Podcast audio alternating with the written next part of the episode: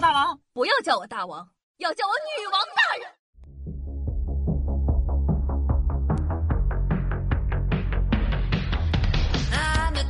嗨，各位手机听众朋友们，大家好，欢迎收听今天的《女王用药》，我依旧日常中在深山训练千年、包治百病的板蓝根，夏夏夏春阳啊。每逢三一五晚会的到来，电视台呢总是会揭秘一些不法企业和组织欺骗消费者的手段和案例。那你有没有想过，这些证据和材料是哪里来的呢？这个时候就需要一个优秀的记者卧底了。那今天的第一个新闻呢，跟大家分享一下：央视记者卧底当上公司二把手，收入翻好几倍，还有十几个小弟的故事。那刚进入某二手车交易公司卧底时，老 K 干的是销售，虽然是零基础的小白，但愣是一点一点的做出了业绩。然而老 K 发现，即便销售做的再好，对调查而言并没有太多的帮助，拿不到核心证据。于是呢，他一着急一努力，业绩蹭蹭往上涨，从普通销售升到了公司的二把手。坐上二把手的位置之后啊，老 K 觉得自个儿哎呦，这个飘飘欲仙了呢。他的生活发生了巨大的变化，收入增加了很多，比在单位拿的工资高了好几倍。手下还簇拥着十几个小弟，天天喊他：“哎，老大，老大，老大。”更重要的是啊，身为公司名正言顺的高管，基本上可以查到公司所有的内部资料，调查取证变得顺风顺水。与此同时，三幺五晚会的总导演开始担忧老 K 叛变了，每天一个电话嘘寒问暖。要不是总导演说未来还有更好的地方等着他卧底，他才不想回来呢。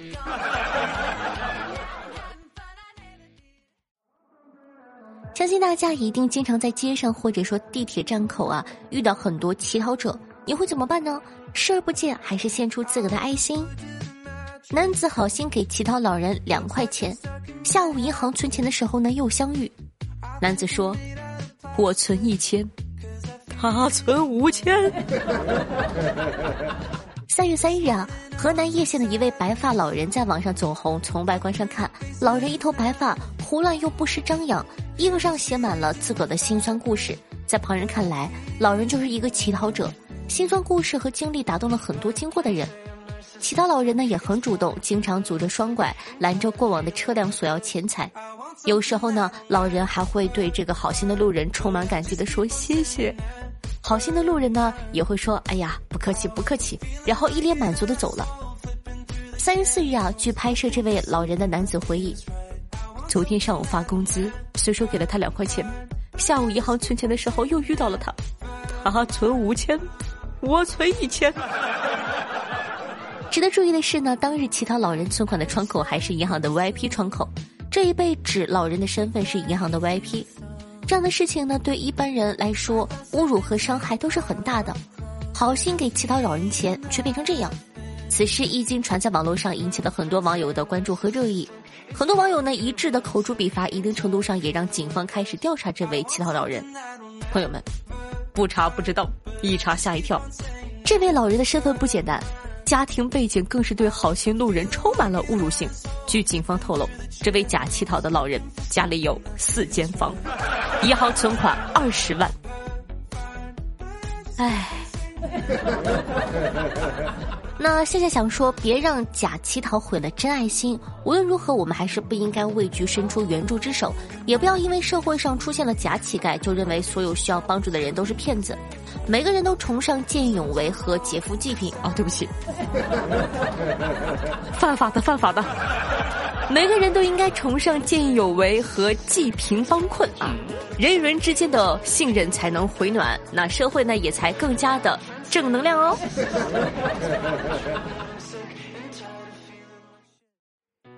打工三年，自称一事无成。二十七岁男子带铁锹到公墓活埋自个。二十七岁的王某呢，在杭州打工。三月五号这一天呢，他带着一把铁锹来到这个公墓山，准备活埋自个。派出所呢接到报警，民警立即赶到公墓，将王某带到派出所。王某情绪很低落，他告诉民警：“我一个人已经在杭州打工三年了。”钱没赚到，对象也没有，我感觉自个就是个废物，一事无成，也没人关心我，我还是死了算了。小王父母得知后呢，连夜赶往杭州，三人在派出所相拥哭泣。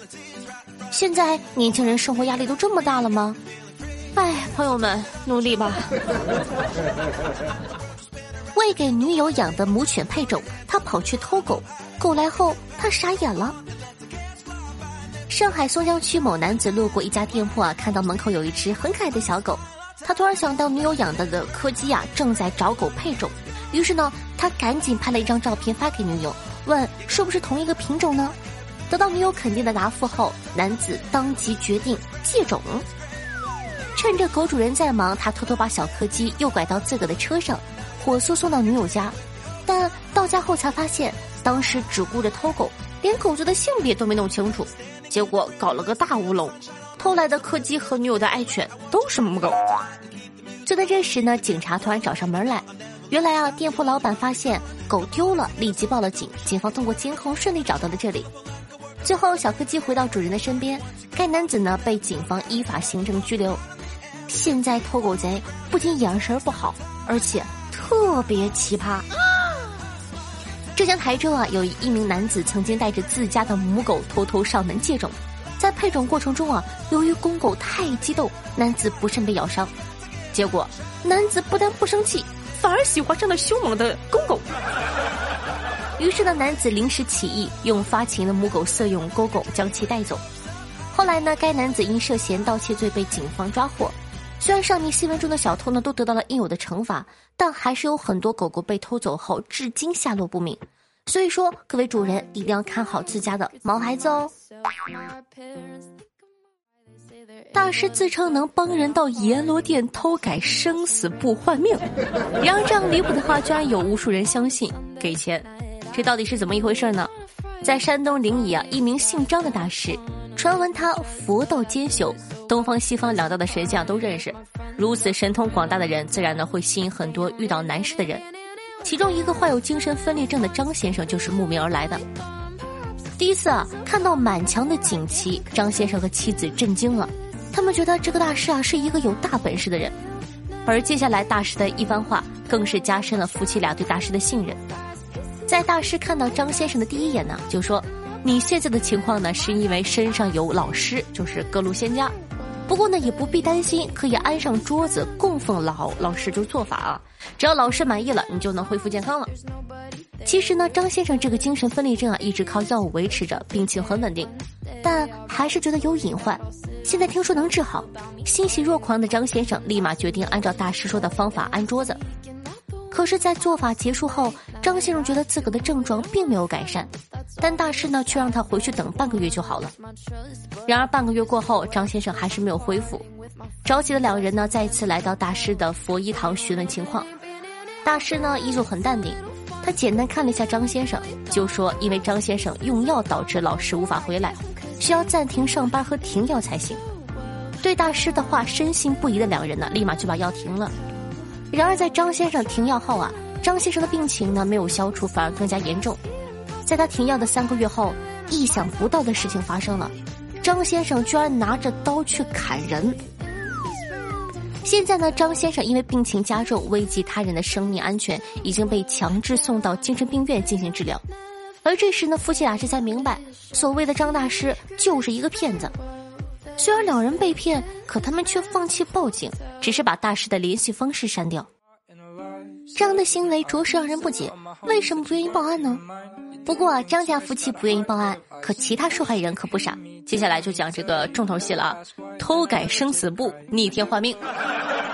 据刘女士回忆呢，张大师看到女儿的照片之后，就开始恐吓自己。说自个的女儿看似健康，实则呀已遇鬼上身，面露死相，只能活三天了呀。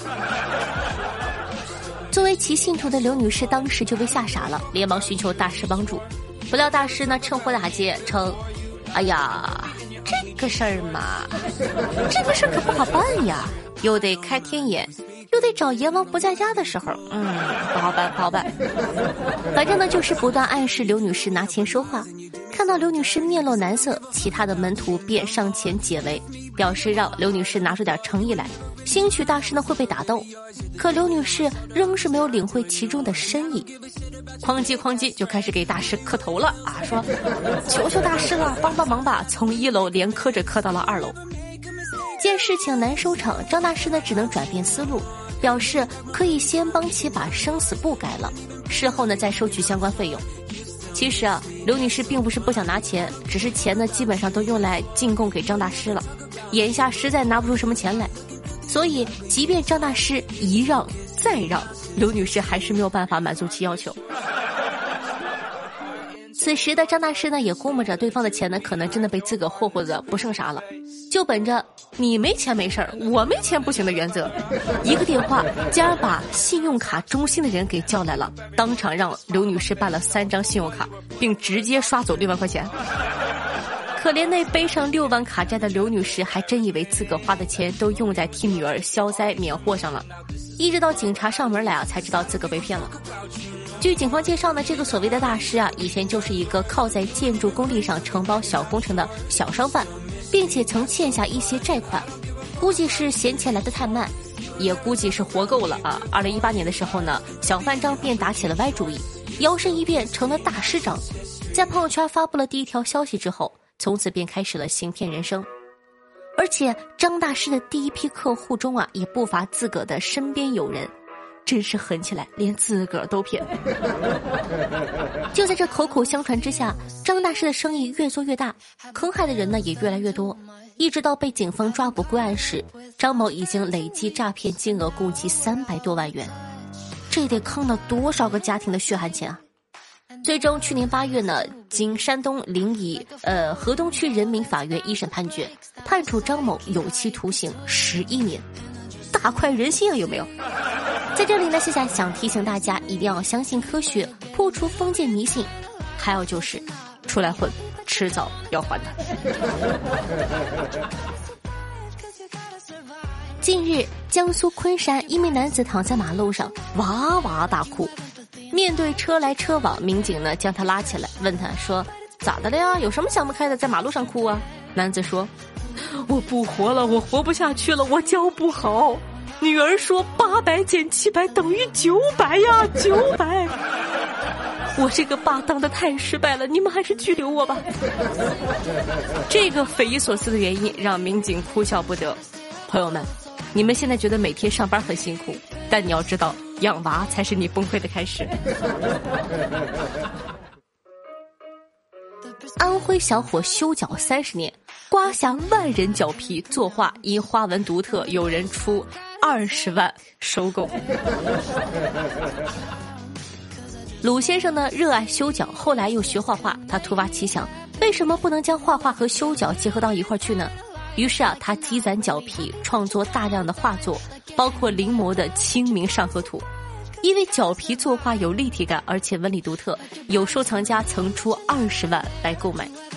朋友们，这一幅画可厉害了，一张画一百多种脚气病。女子喝调经中药后先兆流产，为证中药不会导致流产，男医生当场试喝。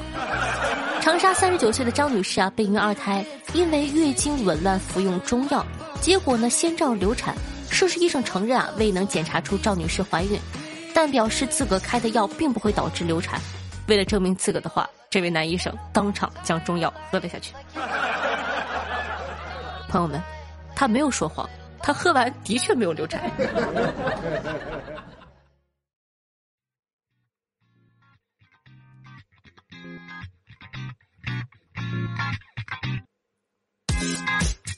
嗨，欢迎回来！您正在收听到的是《女王用药》，我是凯的夏夏小春瑶。喜欢我们节目宝宝，一定要点击下播放页面的订阅按钮，订阅本专辑。这样的话，你就不怕以后找不到我喽。谢谢的新浪微博主播夏春瑶，公众微信搜索夏春瑶，私人微信 s s r o n e 零，喜欢的话呢可以加一下关注。每天晚上的九点钟还有我的现场直播互动，期待你的光临。好的，接下来呢看一下上期各位打赏大爷吧。哇哦，上期人好多哦，谢谢各位同学的支持和喜欢。那首先感谢一下杰克大人三十六个，哇，恭喜成为榜首。接下来呢是陈哥哥不喜欢喝板蓝根十个，清风漾新月下六个，夏侯惇学下六个，Mr 安东尼六个，简简单单两个，幺八九七五幺冬云恨晚，凌霄轩辕夏荷，我是小小听书郎，感谢以上大爷的打赏，祝大爷天天开心，事事顺心。那接下来呢，也表扬一下各位盖楼工，尤其是这一期的听众回复，真的哇，质量极其高哦。感谢一下只爱夏夏的小粉丝，好大好大好大呀！一条小鲨鱼，彼岸灯火，雷和苏苏，对女王瑶辛苦的盖楼。听众朋友杰克大洋说道：“夏夏，我回来了，最近忙着奔现呢，久等了女王大人，要不要吃点狗粮啊？”哼，果然是奔现了，心情好，打赏都打赏了三十六个。哎呀，甜甜的爱情什么时候轮到我？听朋友安东尼说道：“恩刷女王了，上班听，下班听，吃饭听，睡觉听，夏日的声音百听不厌。”谢谢安东尼先生。听朋友任先生六六说道：“三年前有个算命大师跟我说，你未来几年会被情所困。我一直以为是爱情，直到现在我才明白是疫情。”小傻鱼说道：“自从听了上期节目，再也没有边吃饭边听节目的坏习惯了。”听众朋友夏春瑶不动说道：“夏夏，你有没有想过，有一天不工作了，不再没日没夜的加班，住在山里的一座大房子里，夏天有泳池，冬天有温泉，看看竹海晚霞，混吃等死。我放假呢，去到这样的一个民宿放松一下，我发现老板的狗已经过上这样的日子了。”努力赚钱，过阵子再去体验几天狗的生活。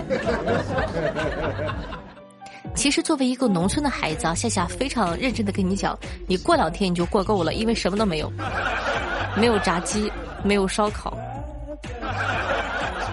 你要知道，我们村里连肯德基都没有，也没有电影院。听众朋友，宅夏夏的小粉丝说道。教你们一个套路新朋友的方法。我最近喜欢上了一个女孩，但是我太紧张了，不敢约她出来，怎么办呢？没事儿，勇敢点儿，我赌五百，她会答应你的。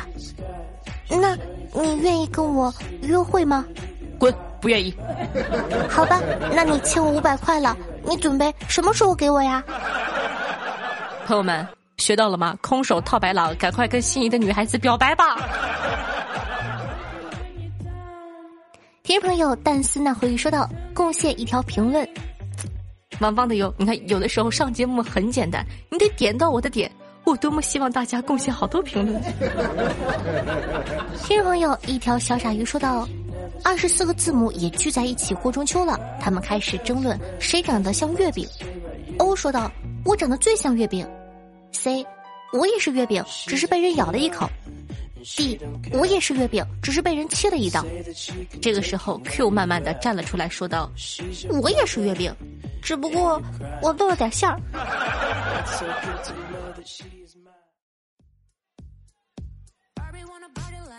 听众朋友夏夏不要这样子说道：“夏夏，什么条件能娶你这样的呢？家里两套自建房，一套在出租，一辆宝马车，做梦都想要一个夏夏这样的女朋友。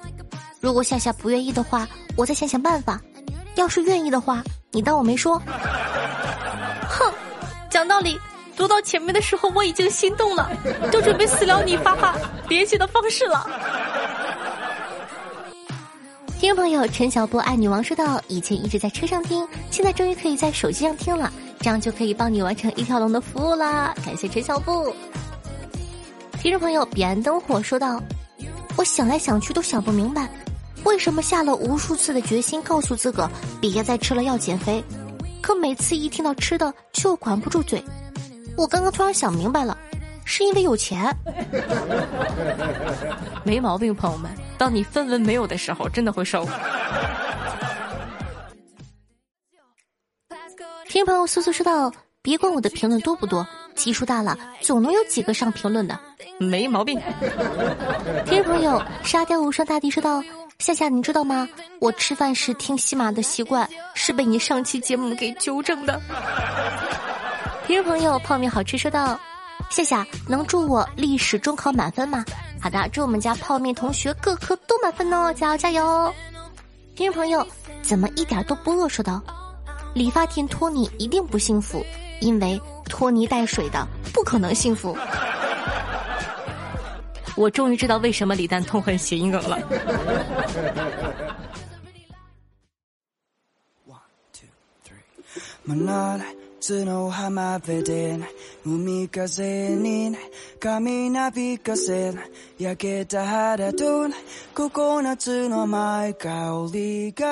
好听乐，开心的心情。那这样的一首歌曲来自平井大，作为本档的推荐放给大家。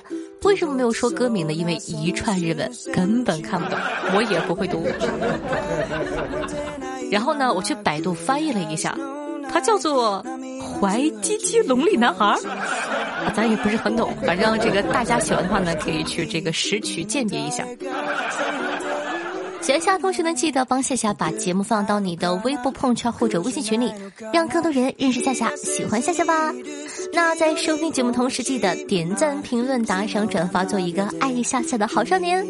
好的，欢快的时光过得总是那么的快，让我们下期再见，拜拜。